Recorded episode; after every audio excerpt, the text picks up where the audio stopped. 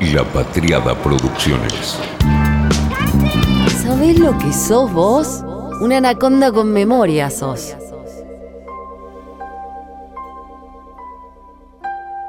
Perfecto. Creo, creo que te va a aparecer un costo para que digas entendido, que aceptes la grabación. Sí, ya, ya lo acepté. Listo, excelente. Bueno, entonces así empezamos a grabar, así no te robo demasiado tiempo. Bueno, No, está bien. Em, yo hice, yo tengo un- unos podcasts, ¿no? Y tengo unos, saco todas las semanas, hago un episodio así como de algo de coyuntura o de algún tema que me interese, y hago un episodio sobre whisky. Primero porque me gusta el whisky y me encanta el mundo que se abre este, a partir de la, creo que es la única bebida que tiene tanto nivel de hadas y misterios alrededor.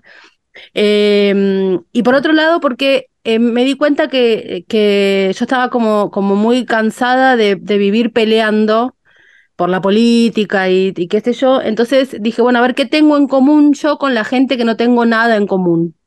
Y en el whisky hay, hay, hay como un montón de, de reuniones donde cada uno puede como deponer las armas por un rato eh, y se arma como una reunión, como una especie de fogón alrededor de- del podcast. Entonces, eh, bueno, no sé si vos sos muy asiduo a redes sociales y todo eso, pero mm, eh, ahí se, se te quiere mucho, este, o por los satélites o por el whisky, así que tenés muchos fans.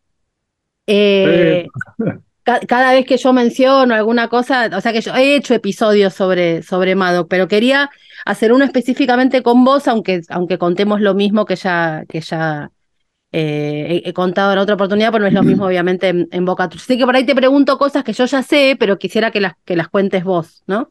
Sí, no, por Em, supuesto. bueno, lo, lo primero que te quiero preguntar es, es si es que yo em, hice una interpretación de que los satélites y el whisky tienen en común la, la obsesión por la precisión. Entonces, como que te ubiqué en, en, ese, en esa intersección, digamos, eh, de, de la, de la obsesión por la precisión. Quería saber si eso es efectivamente así y, y, y qué, cómo es que tenés esas dos cosas en común, que uno dice satélites y whisky, ¿qué tiene que ver? Bueno, ¿qué, qué tiene que ver en una misma persona, digamos?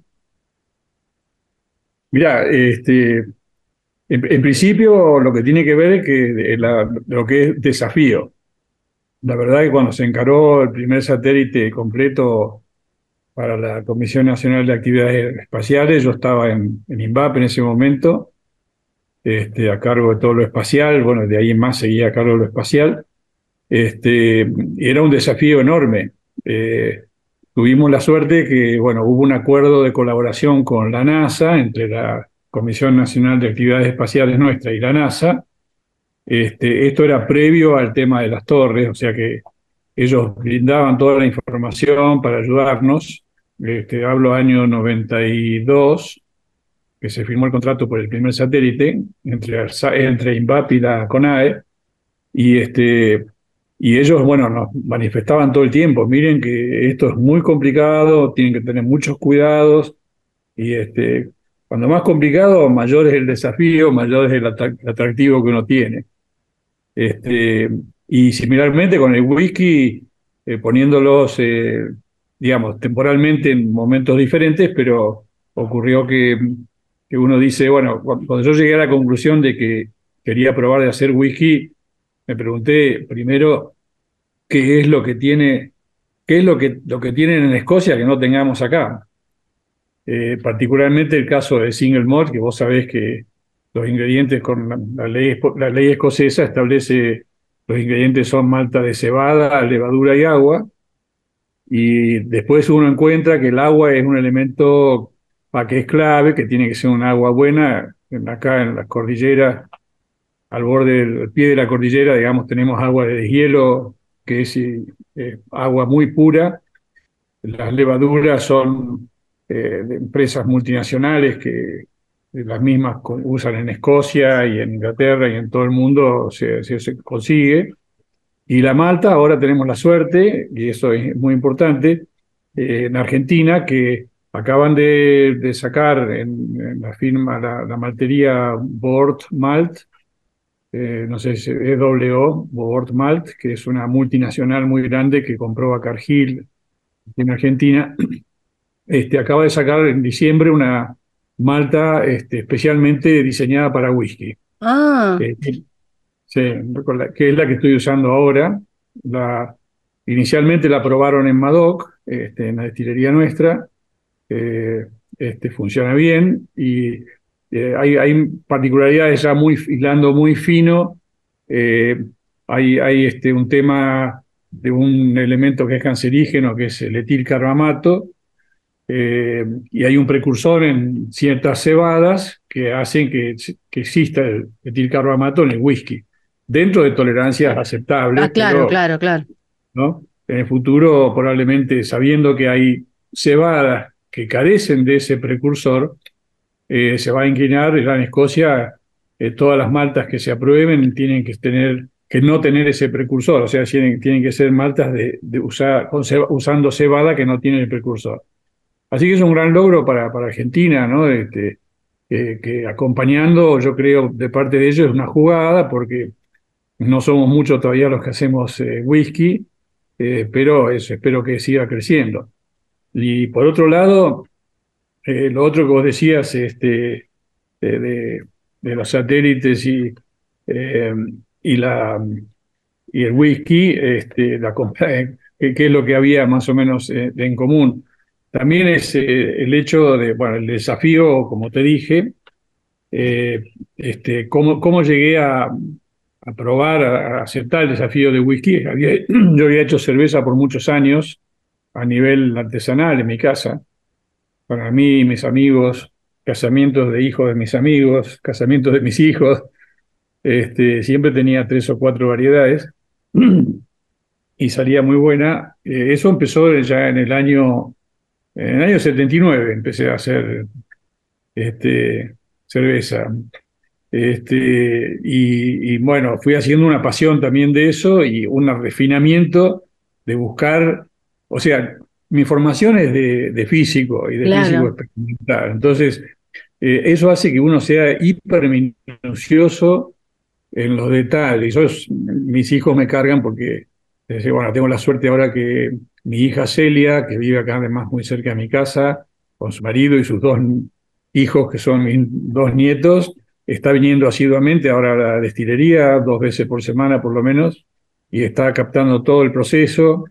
Bueno, ella creo que me ha copiado en la meticulosidad esa que hablábamos. Es verdad, porque eh, yo probé el, eh, tu whisky la primera vez en el museo, ¿no? Entonces cuenta la leyenda y me parece que me, me parece que nadie quiere saber si es verdad o no, o sea que si no es verdad, no me rompas la ilusión, pero cuenta la leyenda que cuando vos fuiste a estudiar a Escocia para con el tema de la cerveza primero y para aprender lo del whisky, que, mm, que dicen que sos tan obsesivo que había un alambique que tenía como un- un- una rotura, un golpecito en un lugar y que vos para poder reproducir eso que habías encontrado hiciste lo mismo con eh, un alambique acá. ¿Eso es verdad o es parte del mito?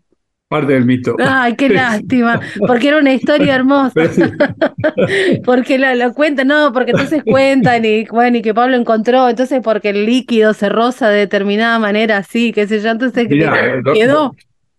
Lo que no es un mito es que hay en Escocia, este, o sea, vos sabés que el- el- el- se usa el cobre porque hay una reacción eh, química eh, que reduce los, los compuestos sulfurados. Eh, y esa reacción química, para que son mis perros, eh, ahí la sacaron. Eh, entonces, eso se produce en la fermentación, esos compuestos sulfurados que en cantidad exagerada, bueno, no, le, no, le no lo dejan bien al whisky. El cobre tiene una reacción química con algo que se precipita, que es sulfuro de cobre principalmente. Es un verdín azulado, es muy parecido el color, es más o menos como el sulfato de cobre. Y eso lo podés ir removiendo y achicando el, el contenido de esos compuestos que son parte del whisky van a seguir siendo, pero no en cantidad exagerada. Entonces, eso hace que uno se dé cuenta que el cobre se va consumiendo. Eh, con el tiempo, eh, particularmente de- destilerías hoy día trabajan 24 horas continuados, sacan una tanda, meten otra para destilar y así, eh, tres turnos por, por 24, en 24 horas. Este, entonces, los- cuando se va desgastando, llega un momento que tienen que cambiar ciertas partes. eso, se- eso es verdad que yo lo he escuchado y eh, aparece en varios libros. Si el determinado destilador tiene una bolladura, el reemplazo ese también le van a poner la misma bolladura, porque A, no a vaya vos, no, ser a, que vos- a vos no, te, implique- no te pasó en, en- en tu destilería, ¿no? Hasta ahora no, hasta ahora no, porque bueno, primero que no hago tan seguido, Claro. eh, como lo hacen en Escocia, eh, las paredes de los destiladores míos son entre dos y medio, la mayor parte, y tres milímetros, y este, no lo he medido, pero bueno, ahora después de esta charla lo voy a empezar a medir. Y si haces una bolladura, avísame, así podemos, podemos mantener el mito. Eh, Pablo, Sí. que- quería saber, eh, primero, bueno, el tema del nombre, por lo que estuve leyendo en la, en la página, eh, cuenta como mm, la historia que era un, príncipe con un nombre así, que lo tengo por ahí, así que después lo voy a decir bien. Pero este, mm, quería saber si, si, si el nombre lo tenías desde antes de pensar en, en hacer un whisky o cuando vos fuiste a aprender a, a estudiar a Escocia, si el tema de cruzar, como este príncipe, digamos, que cruzó eh, el océano, si a vos ahí se te apareció el nombre, porque me parece que es un nombre también como muy mágico, ¿no? Mira, este, la, realidad es que yo había intentado este, registrar otro nombre para el whisky y fue cuestionado por, este, por Chandon. Chandon me lo cuestionó porque lo tenían pensado para, para, un, para un, algo parecido. Sonaba como, este, era Justus, el, nombre que yo quería, asociándolo a Justus, eh, Justus von Liebig, que fue un químico famoso alemán, que fue el que primero describió la molécula del alcohol. Ah, Entonces tenía, por eso, bueno, Justus era el nombre de él, que en algunas condiciones, eh, Justus, eh, bueno, la cuestión es que me lo cuestionaron, eh, con el tiempo, en seis meses, yo les propuse que yo lo usaría solamente para whisky, no para ninguna otra bebida, y me lo aceptaron finalmente. Pero entre medio de eso, surgió que, bueno, mi, mi señora es hija eh, fallecida, mi suegra es básicamente galesa, este, o sea, el abuelo de ella, de mi señora Gloria, que nació en Esquel, era, era galés y mi, mi suegra se crió prácticamente en Gales. Este, y el nombre Madoc es muy conocido en Gales porque era el príncipe este galés que este, primero fue, a- bueno, si vos mirás la, en YouTube hay muchas eh, leyendas de él, este, y para los galeses es así, no, no es que hay no duda. se no es discute, claro, claro. en, en el siglo XII él finalmente juntó su gente y se escapó de las guerras y las peleas familiares para generar un nuevo mundo. Y bueno, eh, más, o sea, el whisky este es un, un tributo a, a ese príncipe que abrió nuevos horizontes y, Y la idea de la paz, ¿no? Como que, que por lo que leí de la historia de este príncipe es como fundar la paz, empezar como en paz, Exacto. una cosa.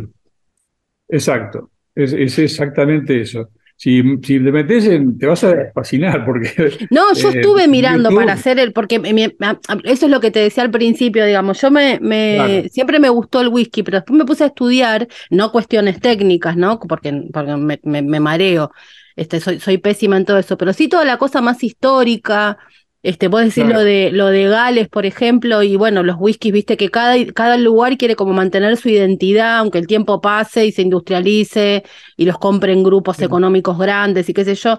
Y, y hay toda una, toda una, mm, que yo siempre digo que, que a mí me, me empezó a gustar el whisky, además de que me gusta saborearlo, porque es una bebida que me regala tiempo, ¿no? Con muy poquito, hay, es mucho tiempo, no es que uno se lo toma tipo un shot, sino que Sí. es como tiempo.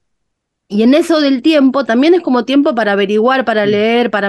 Entonces es como una especie de, no sé, yo ahora estoy tomando una, una copa, eh, me pongo a buscar en YouTube y qué sé yo, y por ahí es una hora y media que le regalé al Sí, sí, día. tal cual. ¿no? tal cual. Que, entonces esas historias de, qué sé yo, que las hadas, que los príncipes, que el agua, que no sé qué, es como que a- es como un recreo de una hora y media por día, que de otra manera por ahí uno no se lo hace.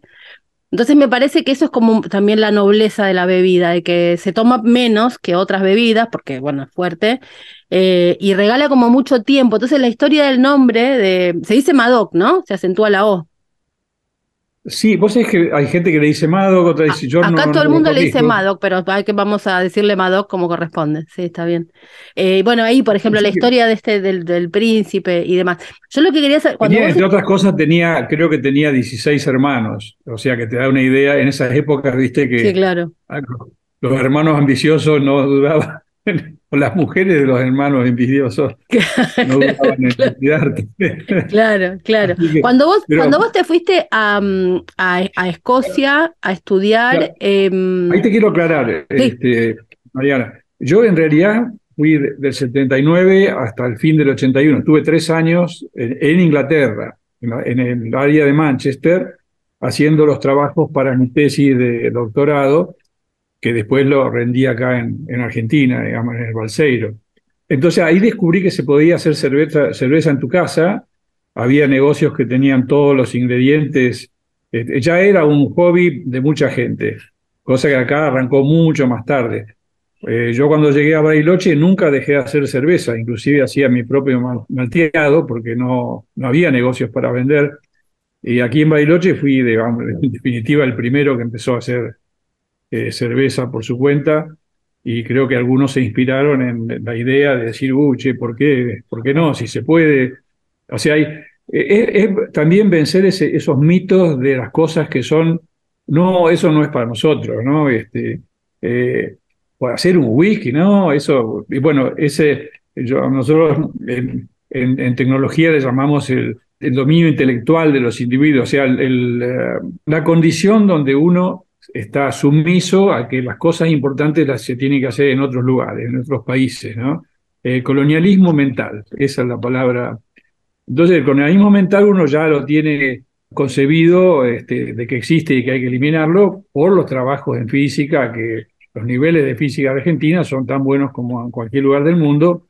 Está bien, no tenemos premio Nobel todavía en física, pero la cantidad que se inyecta, la cantidad de gente que hay haciendo física, este, comparativamente es mucho menor, por eso también, pero por ahí en algún momento lo vamos a tener. Así que ahí estuve tres años. En esos tres años descubrí un par de cosas. Lo de hacer cerveza, después enterarme que en definitiva el whisky es un destilado de cerveza. Está bien, la cerveza sin lúpulo y sin el proceso de hervor, pero conociendo todo eso y después con mis tareas de física experimental, uno estuvo sometido a, a realizar es- este, eh, destilados. pero vos, te detengo un segundo ahí para después seguirse el relato, pero vos ahí, cuando, cuando hiciste ese clic de decir, bueno, el, el- el- el whisky es como la etapa superior de, de la cerveza, digamos, em, ¿vos ahí ya en el paladar tenías el gusto por el whisky o, o fue por otro lado?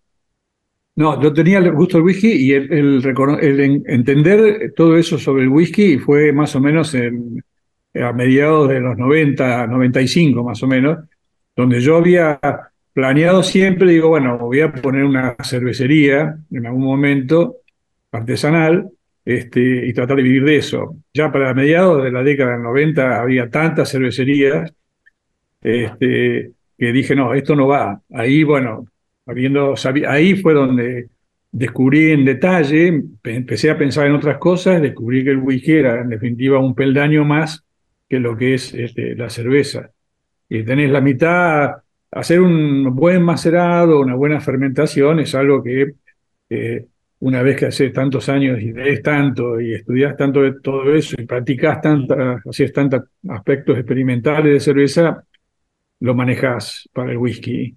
Y después, bueno, el destilado ya algo conocía, empecé a hacer pruebas, no salían mal, mis amigos no dejaban que se añejara, tenía un barrilcito de 25 litros, no, con 6, 7 litros, no duraban, duraban 2, 3 meses y chao, se iban. Eh, así que después hice algo a escala más, este, más grande, 40 litros, destilaba, o sea, la carga del destilador eran 40 litros, y ahí desarrollé un proceso este, ya sistemático para, para, para eventualmente a- ampliar la escala a lo que, bueno, lo que llegué a cuando armé la Lazana, que después hicimos una sociedad y después se disolvió, pero ahí diseñé todos los equipos, el proceso, se implantó lo, lo- lo que yo había desarrollado. Eh, ahí en el 2015 mm, se, se realizó la, la división, o sea, se, se, se diluyó la sociedad, eh, se canceló la sociedad y empecé, empezamos a buscar lugares y encontramos en Dinahuapi la posibilidad de, de encontrar un terreno donde se podía poner una fábrica y en el 2016 ya estaba destilando. Así Ahora, que, es, es como, es como una, mm, el otro día estaba leyendo este, la, mm, la, una, porque le dieron un premio a Rachel Barry, ¿viste? Una de las, de las, de las ma- maestras destiladoras, mujer, entonces cada vez que pasa con una mujer es como que es más este barullo. Em, y ella decía una cosa que me, que me pareció que es como parte, que a veces, o sea, en el caso de, de, una, de cualquier emprendimiento, cualquier fábrica, cualquier pyme, obviamente que es una apuesta a futuro corto, mediano o largo plazo, pero siempre es una apuesta a futuro. Pero en el caso del whisky, es algo que, digamos, e- es muy a futuro y realmente hasta que no pasa ese tiempo, uno no sabe cómo salió. Porque también hay una cantidad de cuestiones como, no digo azarosas, pero bueno, sí, el clima tiene que ver, o sea, co- como toda una cantidad de eventos naturales que uno puede controlar hasta, y me parece que ahí también está la magia, ¿no? Como, no sé si a vos te pasó eso o cómo viviste ese proceso de decir, bueno, yo apuesto al whisky y son años, cuatro, veinte, Sí. lo que sean, pero años, ¿no?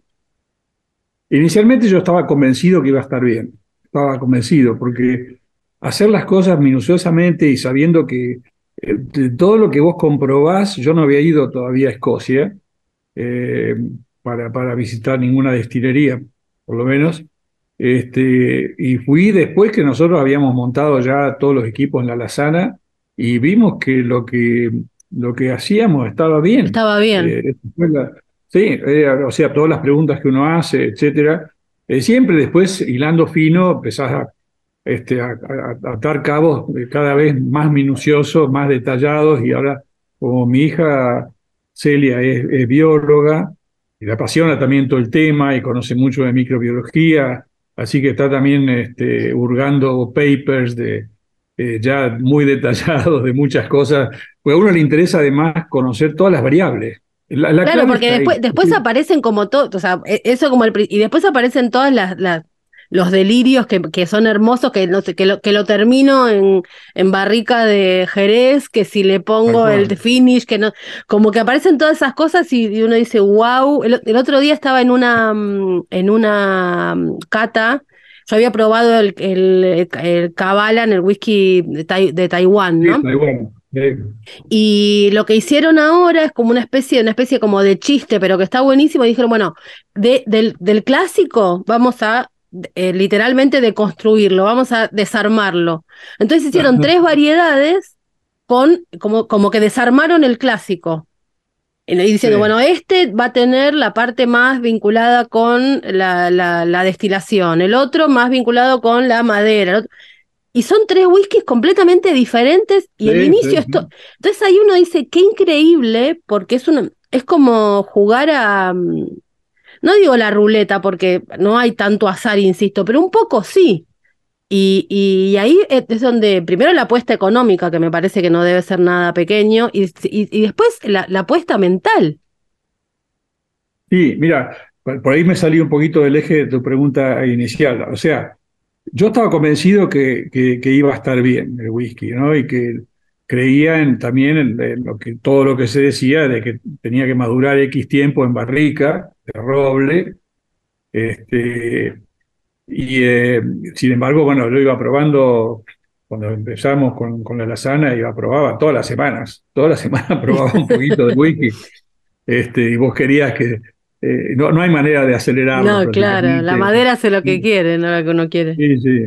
Siendo barricas más chicas, por ahí este, eh, todo se logra un poquito más rápido, pero de todas maneras sus, sus años tenés que tener. Entonces, este, cuando llegó a los dos años, era un producto ya que este, era muy, era, era muy bueno, era muy bueno de movida y, este, bueno, con más tiempo. Y después aparecen este, eh, cortando fino todas las variables que vos decís. O sea, no, no para nunca, esto no termina.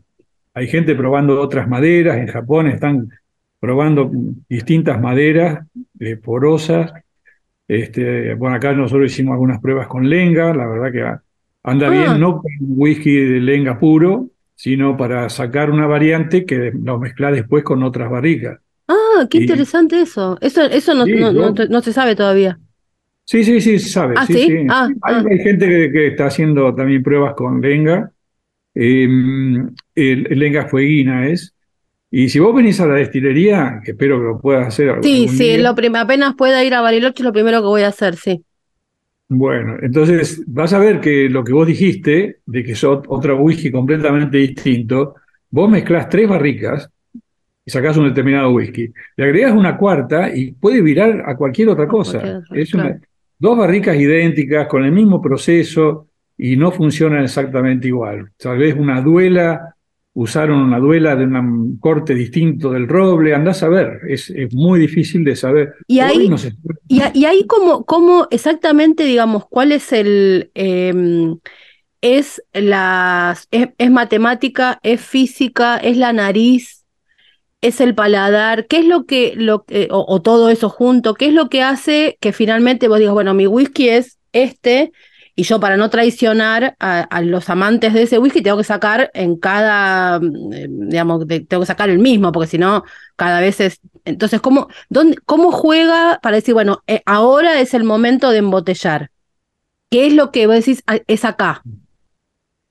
Estrictamente la evaluación sensorial, no, no hay otra manera. Te digo, o sea, vos agarrás lo- los distintos estadios de cuando vos eh, agarrás, este, o sea, primero la nariz, así.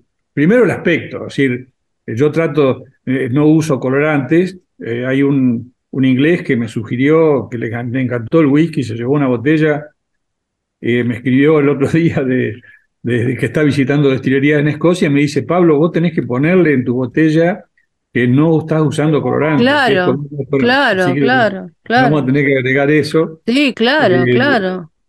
Exacto. Entonces, eso por un lado. Después, este, eh, vas, vas probando, eh, vamos a ver todos los estadios. Primero, la- el aspecto. Ok, eso dice algo. No tiene que ser turbio, el color importa. A mí me gusta que sea un poquito más cercano al cobre. Eh, las barricas, por ejemplo, de, de roble europeo te dan más color que las barricas de, de ex-bourbon. Claro, de americano, claro.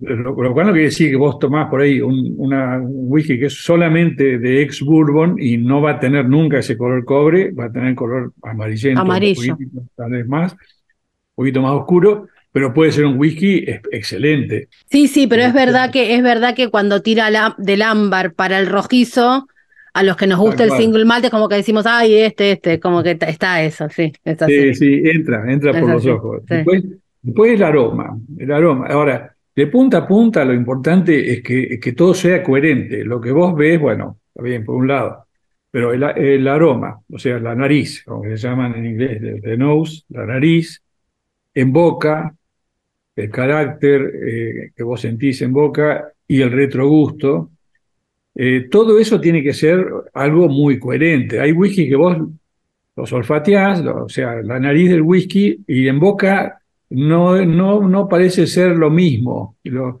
o sea, un derivado de lo que vos este, eh, tuviste en nariz.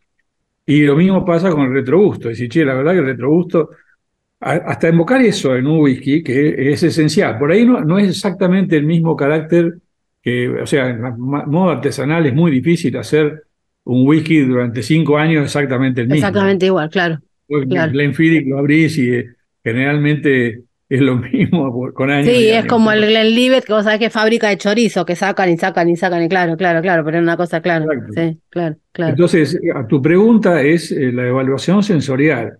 Eh, el whisky tiene que tener todas esas características. Después, además, buscar decir, bueno, a ver, ¿qué tiene de diferente con la, qué sé yo, con la versión anterior de clásico? Yo justamente también le llamo clásico, le llamamos el clásico a la versión que venimos haciendo igual. Por ahora tenemos todas las barricas, son no menos de 20 barricas distintas. Este es una combinación que nos, nos encantó y bueno, es lo que, lo que estás tomando probablemente vos allí.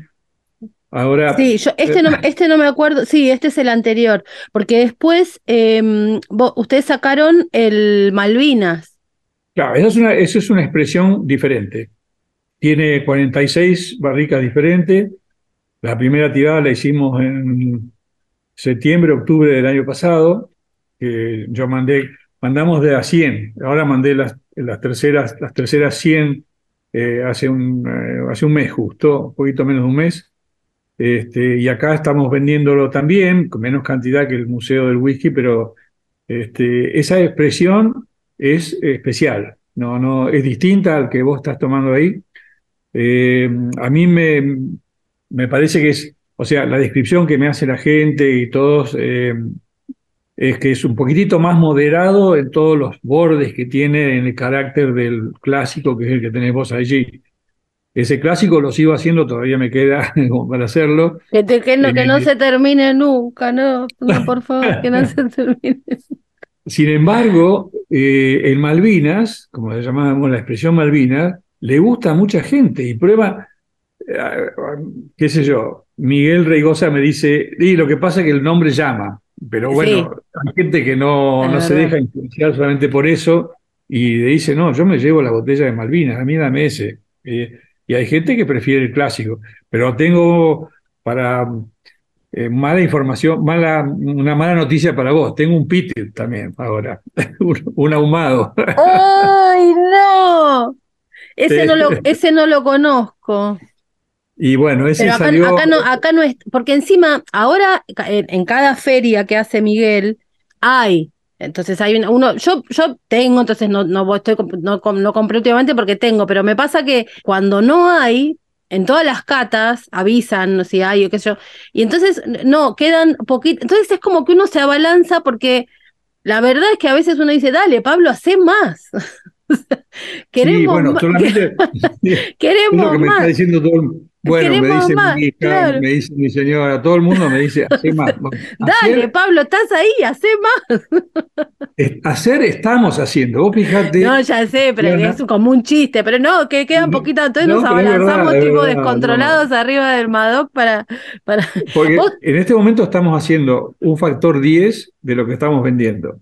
Y yo quiero acumular, quiero tener un buen pulmón acumulado para decir, bueno, el día que pongamos un punto de venta en otro lado, poder responder, Claro, sí, sí. ¿no? Poder responder con, con buena Sí. calidad. Entonces, eso es lo que me lleva. Inclusive, no estamos haciendo nada en Instagram. Todos me dicen, ¿cómo no estás en Instagram? Y digo, no, si estamos en Instagram vamos a vender mucho más y yo no quiero vender. Claro, ahora no, hasta que no haya. Y, Claro. y- y Eh, salgamos un poquito de, de- de- del hijo, del hijo Madoc. ¿Tenés, tenés así como eh, whiskies preferidos? ¿Otros? ¿Hay algunos que vos decís, estos a mí me gustan y me van a gustar siempre? ¿O, o probaste Eh, alguno que te haya gustado muchísimo en el último tiempo? De, de, mm, whiskies eh, de, de marca, decís vos. Sí, es- sí, Eh, esco- escoceses, bueno, ¿no? siempre, siempre me encantó el Lagavulin, Ah, claro, eh, vi- qué vivo, claro. sí. así cualquiera, decís vos. Así cualquiera, claro, qué vivo. Y probé ¿Sabés también. que no, el- no sé si, no sé si vos ves la serie Succession, si la estás siguiendo, a vos que te, si te interesa. Succession se llama. Es una de HBO. Succession. No. Te, te va, ah, bueno, me- si te gusta la política y todo eso que yo sé que te gusta, te va a encantar. Es la historia de un magnate de medios y sus hijos que este, si se Ah, quedan. un- Saxe- Sí, sí, sí, perdón. Bueno, Perdón, sí, el- sí, he visto un- algún capítulo que otro. tremenda, hermo- mara- yo soy fan. Sí, sí. Y eh, Brian Cox, el actor, su whisky preferido es el Lagavulin, pero además hay un videíto hermoso, te lo voy a mandar en YouTube, donde él, él es de Dundee, de, de un lugar de Ah, Escocia. sí, Escocia, sí. Entonces es muy fanático del whisky. De hecho, tiene, hizo unos documentales para la BBC sobre el tema del whisky. O sea, es un, como- es un enfermito del whisky. La cuestión es que hizo una. mm, Le gusta el Lagavulin, me acordé por eso. Y aparte hizo un video de cómo se pronuncia el nombre correcto de cada whisky según la pronunciación de cada lugar de Escocia. Viste que el escocés no es inglés, Ah, es otra sí, cosa. Es hermoso ese episodio en el, en el sonido, ¿viste? Y David Cox, que es un actor maravilloso, y él siempre va a todos lados con su Lagavulin, sí. Sí, sí, que Bueno, claro, Yo tengo una botella que la vengo cuidando bastante sí. y eh, generalmente, o sea, generalmente, 99% de las veces tomo, tomo Madoc y un día paso por una barrica y digo, uh, esta, hace- esta que no la probé nunca, saco una muestra de la, de la, eh, de la, de la barrica y me la llevo a casa y la pruebo. Así, el lujo que te podés dar. Qué obviamente. bueno. Y, y aparte del, y aparte de la bullying, que algún otro más. Sí, Este, bueno, Kilhoman ha ha mejorado muchísimo. La verdad que Kilhoman me encanta. Eh, saca muchas variantes. Este, Muy ahumados todos, incluso los no ahumados, ¿no? Lo- los no- de no ahumados, eh, Oban me gusta. Ah, qué rico, sí. eh, Pero hay- digo, hay Kill, otro- Kill Homan, incluso los no ahumados son un Ah, poco perdón, de ahumados. Kilhoman, ¿no? no, vos sabés que no probé nunca los no ahumados. No. Ah, porque el azul es que es no ahumado, supuestamente nada, y tiene, se ve que ellos trabajan mucho con la turba y ya les queda. Ah, no, pues yo, la botella que yo compré. La violeta. justamente la etiqueta azul. No, no, azul. Ah, ah, bueno, pero Y- y viste es que ahumado. claro. Es, es ahumado, Y se- no y es se su- supone que es, el- es uno de los menos ahumados, eh, según dicen ellos. Sí, ¿no? claro, ese sí, no era muy ahumado. El, eh, después Talisker es bastante ahumado Sí, también. Talisker también, me claro. gusta. ¿A vos te gustan gusta. los ahumados? Eh, Colaila, Talisker, Lagavulin. Claro, lo que pasa es que los ahumados esos, este, eh, bastante profundos, eh, no son whiskies para tomar eh, todos los días. No, Eh, sea, invaden mucho. invaden demasiado, ¿viste? No, no, no. ¿Probaste los Glenalaki? No, no los probé. No. Eh, Glen Kinchy, Arran, Oban. Pero aparte, vos no sé si, si te ha pasado, pero vos probás un determinado whisky, lo probás a los 4 o 5 años y no es exactamente el mismo, ¿no? Eh, yo me ha No, pasado es verdad, sí, sí. con algún- O- algunos whiskies de marca, de marca, sí. O, o también ahí te quería preguntar una cosa que a lo mejor, a lo mejor es una cosa mm, química, digamos, que ya está como, como establecida en la industria, pero me pasa que, que es como por épocas. Viste que muchas veces te dicen que es verdad que, mm, que según la alimentación de una época, por ejemplo, en verano, no sé, uno come más frutas, ¿no? Eh, o, lo que se llaman frutas de verano, que yo, frutillas o, bueno, que yo, lo que, durazno, no sé. Em, entonces, como que uno tiene el paladar y a lo mejor en esa época pareciera como que te gusta más un whisky, pero que en realidad tiene que ver con lo que uno estuvo comiendo en, en- en ese tiempo. Quizá tiene que ver con la Sí. estación del año, ni siquiera es una decisión más personal del día. Eso, eh, ustedes cuando crean, ¿no? Una bebida así, que tiene tanto efecto en el paladar, eso está como presente en el pensamiento del que está creando un whisky, ¿no? Sí, totalmente. Aparte, importa en qué ambiente estás. Vos sabés que nos dimos cuenta que mientras estamos, por ejemplo, fermentando, eh, vos entras a la destilería, sí, uy, el aroma, uy, qué hay fermentación, ok. Eh, al rato ya lo tenés absorbido y no te das cuenta, y si vos probás un whisky en ese momento y lo querés evaluar, es completamente diferente a que cuando no tenés ese aroma. Eh, o sea que aparte, ni hablar de los aspectos no, no, o sea, los aspectos espirituales, si uno está con el, este, con el genio que está en un momento o, algo malo, qué sé yo, este, es muy temperamental el whisky, O sea, que, realmente. o, sea, o sea que no es, porque a mí me pasa que, que cuando, cuando estoy en algunos lugares, mira, te lo- me animo a decírtelo porque me habilita lo que vos decís. A mí me pasa que, por ejemplo, cuando estoy en algunos lugares de, de luz blanca, acá, yo acá trabajo, ¿no? Entonces es, es un quilombo y qué sé yo, pero tengo luz Sí. como para, para leer, con, eh, para no forzar la vista. Y me sabe de determinada manera, pero cuando paso al living, que tengo luz cálida, que es donde por ahí miro televisión o escucho música, me sabe, o sea, hasta la luz. Y me pasa en el, no en la vista, me pasa en el paladar. O sea que no es un delirio que me pase eso.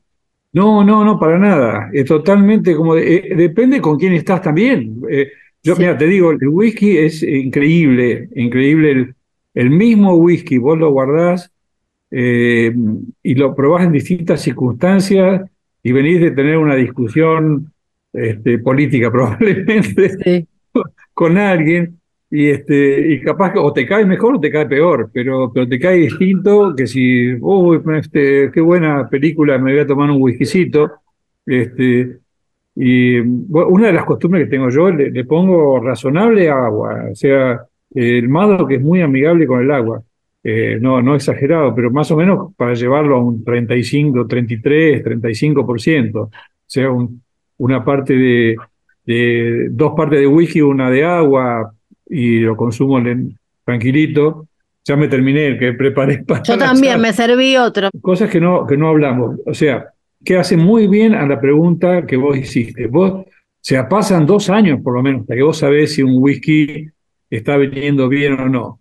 Como tenés muchos barricas para, para mezclar, está bien, no te preocupas si probaste una malta nueva eh, y bueno, no salió tan buena, pero mezclás, mezclás y sacás un buen whisky igual, este, una buena expresión. Eh, pero la gente que lo hace por primera vez no sabe, no tiene... Yo porque estaba convencido que iba a salir bien, pero bueno, podría haber salido para miércoles. Llegó un momento que lo hacía probar a mis amigos, que tienen un buen paladar, pero en algún momento dije, no, pará. Una cosa es que sepan que están probando mi whisky, son mis amigos. Le empecé a hacer cata ciega. Entonces tenía John Glenfiddich por acá, otro whisky por allá. A ver, Lourdes es un whisky que me encanta, por Sí, ejemplo. Y, y es como el Falcon, nunca te deja, ¿viste? Sí. No, exacto. no. Sí, sí, sí, sí. Yo que tuve Falcon lo sé. Viste que el Bueno. Falcon, yo aprendí a manejar en un Falcon, viste que no te deja. Sí. Eh, ¿A dónde estaba? Eh, No, que, que hiciste catas ciegas y Claro, le hice cata ciega y ahí pude evaluar bien la comparativa del whisky que estábamos haciendo en Arasana con, eh, con otro whisky para que me digan eh, me gusta más este, me gusta más el otro. Con lo cual, eso también ayuda a la cata ciega. Después, la otra cosa es que eh, yo no sé si uno se inspiró, que dice, bueno, parece que están haciendo whisky en la Patagonia, qué sé yo, pero aparecieron, empezaron a aparecer varias destilerías. Y gente que me contactó para ver cómo arrancaban y qué sé yo. Yo empecé a ayudarlos porque soy del criterio, eh, eh, tiene que ser alguien que, la gente diga, el whisky en Argentina es bueno. Vos sabés qué pasó con la cerveza artesanal. Al principio, cuando alguien probaba una cerveza artesanal que no era buena, decía, mira, la cerveza artesanal no me gusta, no las puedo tomar. claro, se generaliza. Que, era- que no era, que no era buena. Entonces, con el whisky tiene que pasar lo mismo. Entonces, alguna gente que empezó a hacer whisky me manda por ahí muestras o viene, las trae. Yo los ayudo lo más que puedo. Le digo, mirá, realmente acá hay un problemita, no sé, a ver cómo haces tu proceso en esta parte, en esta otra. Y inclusive algunos han venido, este, o sea, me gusta propagar el tema de que se haga whisky en Argentina y que el whisky ese sea bueno. Te hago, te dos, dos preguntas vinculadas con eso. Eh, una, si vos, por ejemplo, cuando te llevan a probar alguna cosa que han hecho, si vos cuando lo probás, con tu experiencia y qué sé yo, te das cuenta, cuando lo probás, dónde pudo haber estado el problema o el beneficio, ¿no? Eh, si, si te das Sí. cuenta dónde eso. Y después, por otro lado, en la- que es parte de lo mismo, si eh, vos tenés una parte favorita del proceso. Bueno, la, la primera pregunta, eh, generalmente tenés dos o tres alternativas que, que acotás a dos o tres aspectos que pueden estar haciendo mal. La temperatura de macerado, la prolongación del macerado, eh, después eh, la temperatura de vos, fermentación. vos- vos te das cuenta pro- probándolo. Probándolo, vos decís, acá hay un problema en tal lado, ¿no? Eh, contaminación. Eh, contaminación puede surgir con, por ejemplo, con un macerado muy, muy largo o una fermentación muy prolongada de más de cinco días, seis días, donde empieza a haber contaminación microbiana. Eh, entonces te das cuenta, entonces ahí es donde hacer, meter las preguntas, decir, ¿cuántos días fermentás? Ah, ok. ¿Qué levadura usás? Ok. ¿Qué temperatura llega la, fermentación? Y bueno, si satisfaces toda esa parte, entonces vas a, eh, o sea, puede haber problemas, por ejemplo, de, de altos alcoholes o muchos altos alcoholes, los fusel, conocido como fusel, eh, cómo, cómo trabajás ese tema, si lo sedimentás para que, para que se vayan reduciendo permanentemente los, los fusel son los que te dan los dolores de cabeza, son los altos, los muy altos alcoholes. Eh, entonces, eh, sí, la, la respuesta es generalmente sabes dónde empezar a preguntarle cuál es el la parte del proceso para ver cuál es el problema. Y la segunda parte, la segunda pregunta, ¿cuál- Si vos cuál era? tenías, un- si tenías un, un, un, un momento eh, favorito del proceso, si hay, si hay alguna parte de todo el proceso del whisky que vos decís, "A- acá es donde a mí me gusta. Si pudiera, haría Y- esto nomás. Y la destilación. La destilación, vos sabés que se destila dos veces el single malt, ¿no? Sí, La primera es para concentrar, porque la cerveza con comillas que te sale tiene un 8% de alcohol más o menos, entonces es muy bajo. Una primera destilada lo lleva al 24, 25%. Después ya la segunda destilada empieza a salir al 80%. Claro. De ahí para abajo vos podés buscar la parte que, que va a ir al corazón. Entonces, los cortes de la cabeza, que es muy cortito en, en volumen, eh, puede ser un 10, 10 litros en, en, en, 170 que vas a juntar por ahí, para mi caso, eh, muy cortito, este, la cabeza, la interrupción entre la cabeza y el corazón es un punto crítico. Eso me gusta manipularlo bien. Después el, la extensión del corazón y la interrupción entre el corazón y la cola, que yo lo hago a un valor muy alto, comparativamente con, con lo de los escoceses, porque quiero un whisky liviano. Es una variable, o sea, el asunto es conocer todas las variables acá. Es decir, ¿qué Conocer para si- poder decidir, claro, conocer muy bien para poder decidir. Exacto. Entonces, ahí la, la interrupción yo lo hago al 70% más o menos. 69, 70%. Eso, eh, o sea, todos los alcoholes pesados vienen después. Eh, por supuesto, vos me, me decís, ah, bueno, pero los alcoholes pesados, si no eh, los mandás a la cola, finalmente van a, este, se llama rebalsar, digamos, te, te van a empezar a caer de todas maneras. Sí, pero lo que pasa es que cuando vos cargas el, la el segundo destilado, eh, vas dejando los muy altos alcoholes, que son los, los fusel, los dejas en el fondo del recipiente donde sacás el, ese producto que vas a destilar. A lo último lo sacás muy suave, este, de modo que es como una decantación que haces. Claro. Ahora, yo Eh, lo, me- lo- lo que, lo que me, me da como mucha fascinación es la, la- la, eh, la- las mismas personas, porque le- leí un montón y vi un montón de entrevistas a Master Distillers y bueno, lo mismo de, de lo que decís vos, que es como, digamos, por un lado, hablan como si fueran, bueno, esto, o sea, eh, físicos que mandan cohetes a la luna, para decirlo, o sea, el, el mínimo, el mínimo error te hace explotar una nave en el espacio. Entonces, no se pueden cometer ningún error porque, porque está eso en juego. Y al mismo tiempo, hay como un, como una especie de, mm, como, como de, como de ciencia, ¿cómo decirlo? Como de magia, como de alquimia, eso quiero decir. Hay, hay una mezcla como de exactitud y alquimia, porque esta conversación, así como vos la, como la estamos llevando, termina en, en, en el tema del, del espíritu y los ángeles y lo que se evapora, o sea, toda esa, esa parte del whisky entra en la conversación, aunque estemos hablando de algo que tiene que ver más con una ciencia exacta. Eh, como, como que hay- e- es esa zona, que es como empezamos la conversación, ¿no? La precisión y demás, hay un- esa zona es la que como que yo lo que veo es que irremediablemente, porque vos decías, bueno, sí, yo soy físico, ¿eh? pero para poder detectar el whisky es lo sensorial. Sí. Entonces, hay una, hay una parte donde eh, el, el mundo avanza, avanza, avanza, avanza, avanza, y el whisky es como que dice, sí, sí, pero toda esa precisión está buenísima, eh, pero va a llegar un momento en que lo que te, lo que te va a hacer decidir es cuando tu olfato, tu sensación, la alquimia diga acá. Y vos decís lo del corte, por ejemplo. Eh, hay- Esa parte es mágica.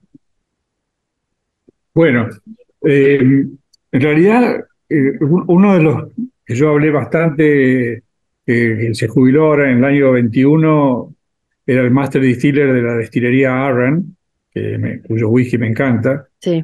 Este, James, James McTaggart. Mm, hablando con él, me dice, mira, Pablo, eh, lo que vos haces en la parte de destilado, hasta que vas a la bodega, todo lo que haces antes es un 30% de, de, de la cuestión, de la calidad del whisky. Y todo eso lo tenés que hacer bien, porque lo que haces mal, eh, esta parte te la agrego yo. Lo que haces mal ahí no te lo corrige el barril, ¿ok?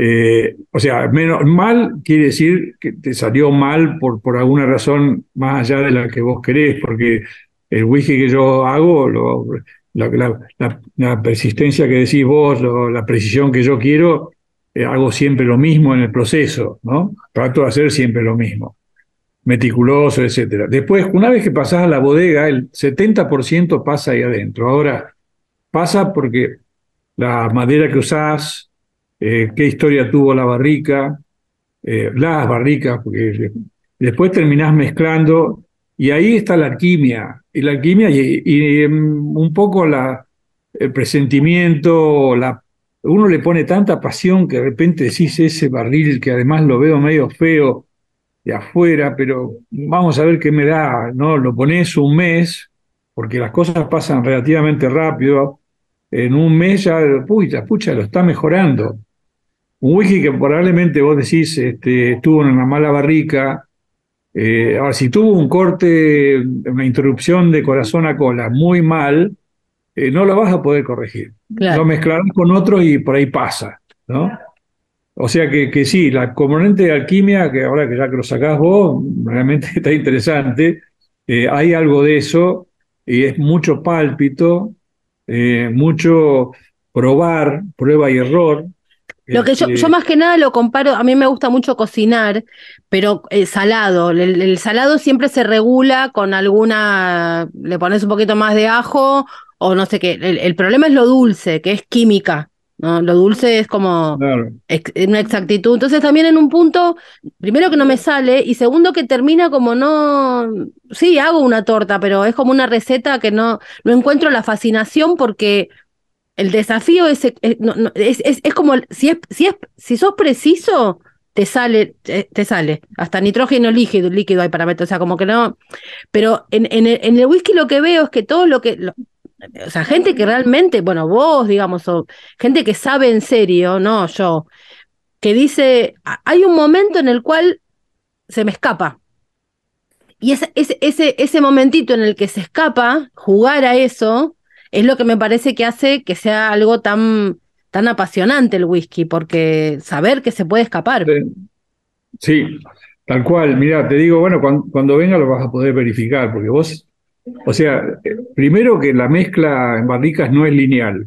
Yo tengo un whisky, una de las cosas que no tiene que tener el whisky es que sea alcohólico, que vos lo olfateás y Claro. siento el alcohol. Bueno, Exacto. sacar eso no es una pavada. Te No, tienes que claro. mezclar, mezclar. bueno. La otra es que te queme, eh, bueno, nosotros decimos que queme, ¿no? Es decir, sería harsh, el harsh en inglés, eh, aspereza en la garganta. Eh, hay, hay gente que le gusta un poquitito de eso, pero en general no. La, la mujer, por ejemplo, muchas mujeres que acompañan maridos que vienen a visitar la destilería y dicen, "Ah, yo lo voy a probar, pero yo no tomo whisky. Uy, pero esto no me quema, no es como yo he probado. Totalmente. Entonces, sacar esas cosas es empezar, vos probás dos barricas, este, eh, o sea, la barrica 1 y la barrica 2. Las dos tienen hash. Y bueno, le voy a agregar una tercera. Le agregar esa tercera, puede desaparecer el hash. El, el- el- no te quema más. Ah, pero aparece medio alcohólica. Y sí, entonces probamos con otra. Y así, así, hasta que finalmente tenés en cada sector de la, del análisis este, eh, que yo te decía, eh, este, eh, evaluación sensorial, en cada aspecto lo cumplís.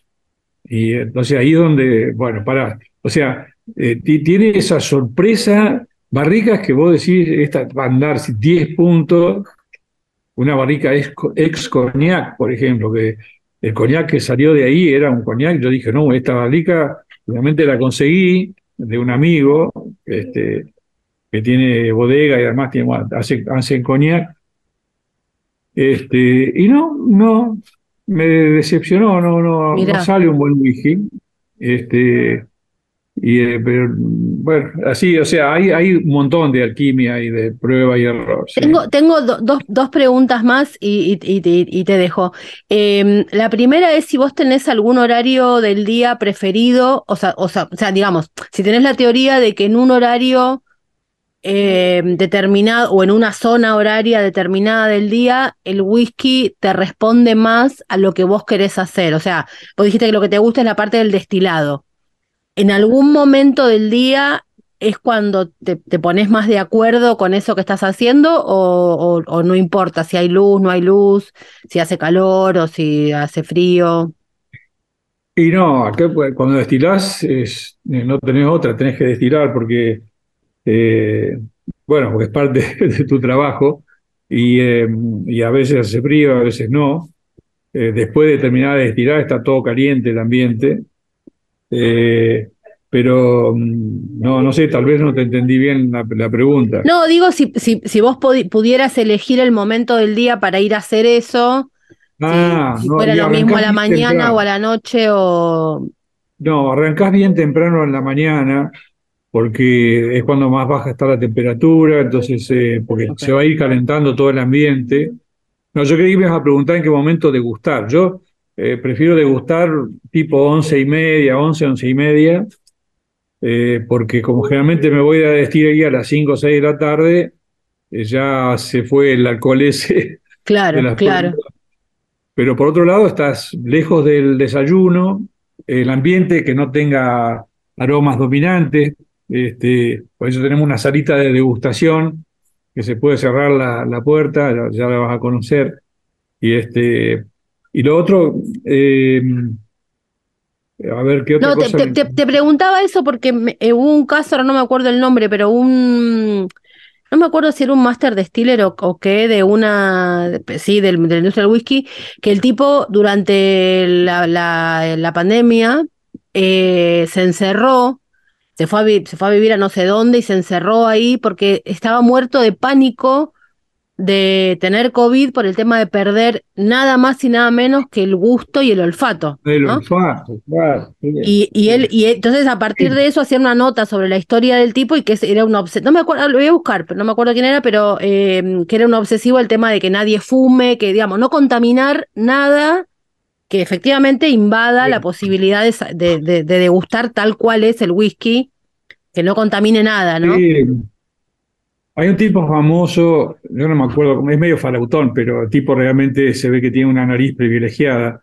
Eh, le llaman la nariz, como sobrenombre es The Nose Sí. al tipo.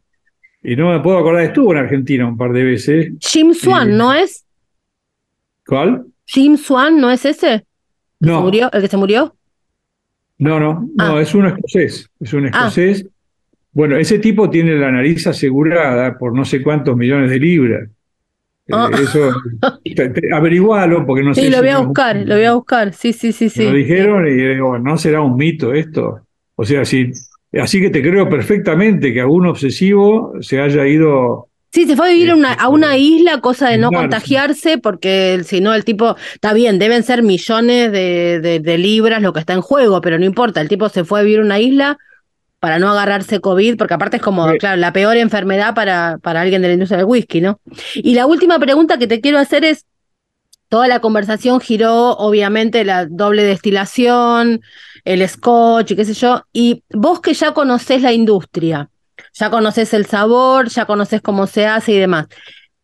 Si vos tuvieras que explicarle a alguien por qué a los que nos gusta más el scotch que el irlandés o el bourbon, nos gusta más el scotch que el irlandés o el bourbon, ¿qué dirías? ¿Por qué nos gusta más el escocés que el, que el o que el triple destilación?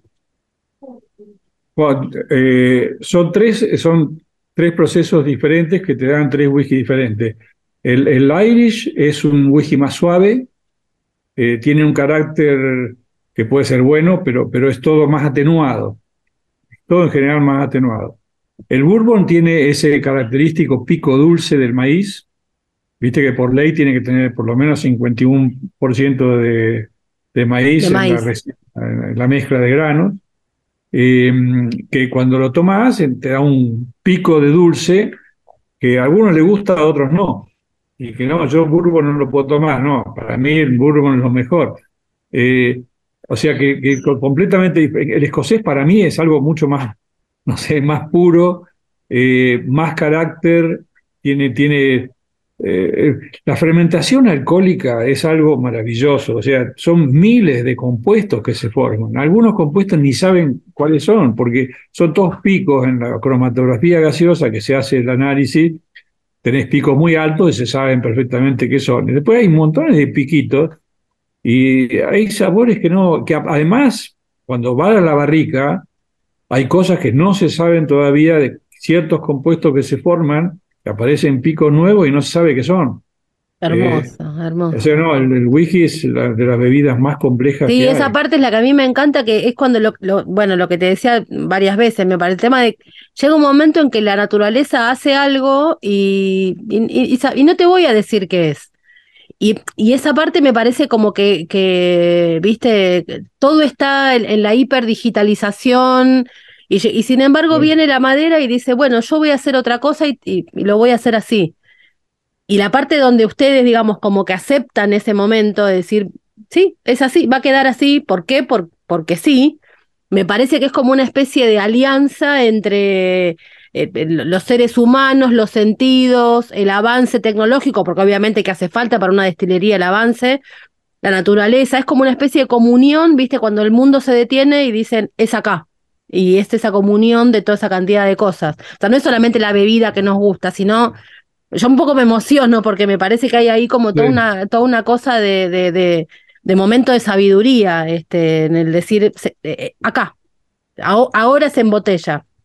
¿Por qué? Porque la madera hizo eso. Yo quería hacer esto y hice comunión con la madera hizo esto. Y, y me parece que es una, como una especie de gran enseñanza también. Sí, aparte cuando, uno le pone pasión y pareciera que hay cosas que se modifican porque uno voluntario quiere que se modifiquen, ¿no? Digo, decir, la voy a poner en esta barrica un tiempo y este y efectivamente, bueno, por ahí uno tiene el fat o casualidad o eh, no sé, le pones algunas cosas no salen como esperabas, pero eh, y para el nivel artesanal, que es nivel poca cantidad, no tenés más remedio que tener muchas variantes porque no tenés tiempo de probar. Es decir, voy a probar cinco años barricas quemadas, súper quemadas. Ah, no anduvo. Vamos otros cinco años a probar barricas tostadas, pero no quemadas. Claro. No, No se puede tostadas, barricas quemadas, probás todas. Y después mezclás, además, entonces, este, después decís, individualmente me gusta más la tostada que la, por ejemplo, las barricas ex Jerez, ex Jerez en general eh, no son quemadas, son tostadas. Son tostadas, claro. intensas. Entonces, después vos metés un whisky ahí. Entonces, ¿qué diferencia tenés con, o sea, todo eso eh, realmente es fascinante, Te- ¿no? tengo tengo una, una preguntita más, te robo un minuto más. Sí. ¿Qué, qué te, qué te pasa con, con la producción, eh, qué sé yo, los whiskies en columnas, viste? O por ejemplo, eh, a mí, a mí me gusta el Macallan, ponele, pero un poco me apabulla, es como mucho. Como tien- tienen, viste, reservas de árboles plantados y además tienen las barricas y, y, y constru- como todo, es una especie Sí. como de, de emporio tan enorme que un poco como que me, me- es como los supermercados muy grandes, digamos, no sé si quiero tanto. Eh, ¿qué, qué te pasa a vos con ese tipo de producción? No, bueno, Macallan, eh, el grueso de Macallan es pasado por, por barriles eh, ex Jerez.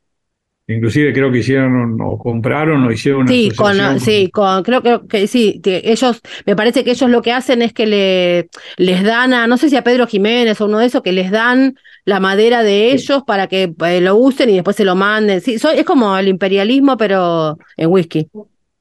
Sí, sí, pero a ver, volveme a repetir la pregunta, a ver si la No, entiendo lo bien. que, lo que digo es que vos mencionabas recién lo artesanal, ¿no? Sí, Es como la, la, la- la- la contracara de esto, es como toda la Ah. cadena, pero, pero toda la cadena en, en exceso, no es este, tengo levadura propia, no, es, te- tengo además, los árboles son míos, la madera ah, es mía, la, cadena. la- claro, como que es mu- como que es, si- eh, ¿qué te pasa a vos con esa producción? Más allá del sabor del Macallan, que a todos nos gusta Macallan, obviamente. Sí, sí. Mira, eh, evidentemente para una escala artesanal no podés armar la cadena completa, ¿no? De decir, bueno, voy a ir a ver los árboles que quiero que corten para hacer mis barricas. Eso no, hay lo que hay, y bueno, probás to- todas eh, diferentes. eh, yo tengo barricas ex Jerez, ex Cognac, ex Malbec, ex Cabernet Franc. Pero ponele, Eh, lo que, lo que te digo, ponele que mañana, no sé, viene X y entonces te dice, bueno, Pablo, me encanta tu whisky, toma, tres mil millones de dólares, eh, ¿y vos, vos qué haces? ¿E- ¿Elegís lo artesanal o decís, eh, no, me, me ha- hago la de Macallan? No, no, me, me quedo con lo artesanal, no, ninguna duda. Vos ya sabés la respuesta, ¿para qué me lo preguntás? y bueno, Mala? pero porque tenía que... No, Claro, justamente la pasión, la pasión tiene. Yo lo veía ah, justamente, yo te mencionaba James, James McTaggart. James McTaggart estaba en una oficina solo, en un salón bastante grande, eh, que había varios, varias oficinas, estaba solo.